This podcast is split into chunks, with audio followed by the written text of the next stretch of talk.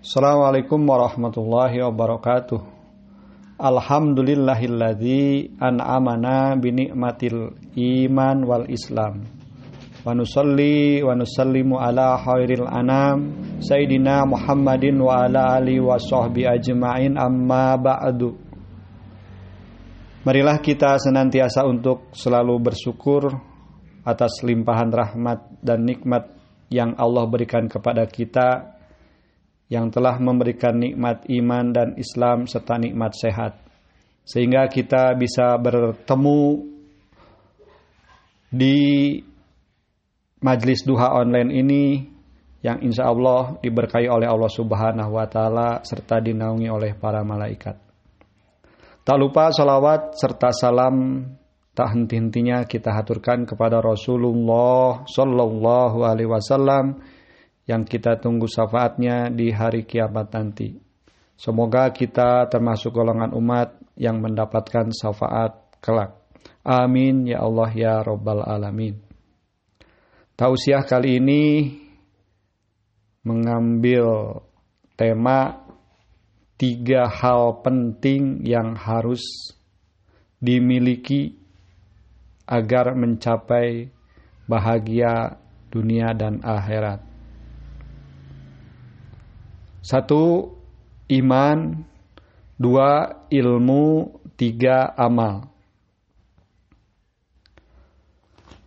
Yang dimaksud iman di sini bukan sekedar iman menurut bahasa, yaitu tasdik atau membenarkan atau percaya, tetapi iman secara khusus, yaitu keyakinan dalam hati, perkataan yang diucapkan oleh lisan, dan amalan dengan anggota badan.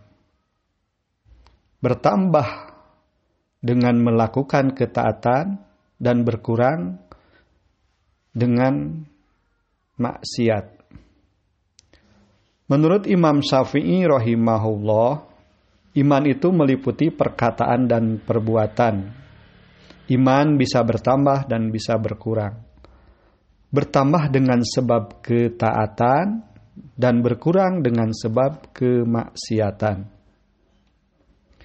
Yang kedua, ilmu.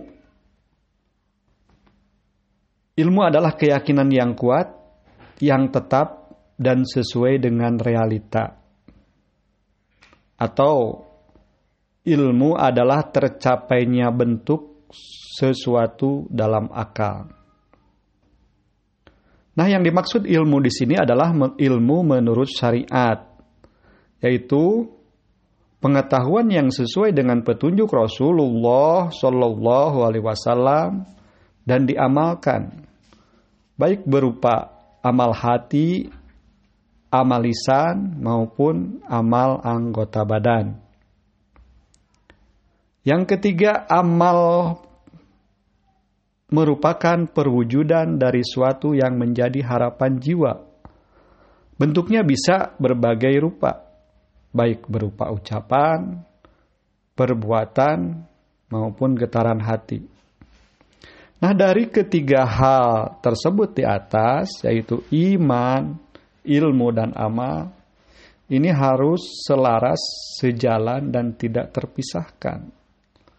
Maka kebahagiaan dunia akhirat akan tercapai. Penjelasannya begini.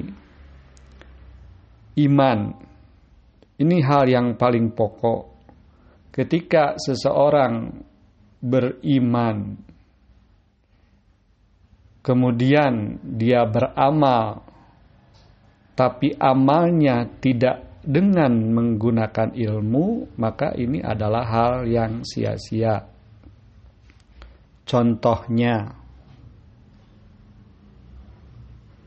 orang yang beriman, lalu dia beramal dengan hartanya, mengeluarkan harta. Tapi amalnya itu, hartanya itu didapat dari bukan barang yang baik, tetapi didapat dengan cara yang tercela. maka amalnya itu tertolak.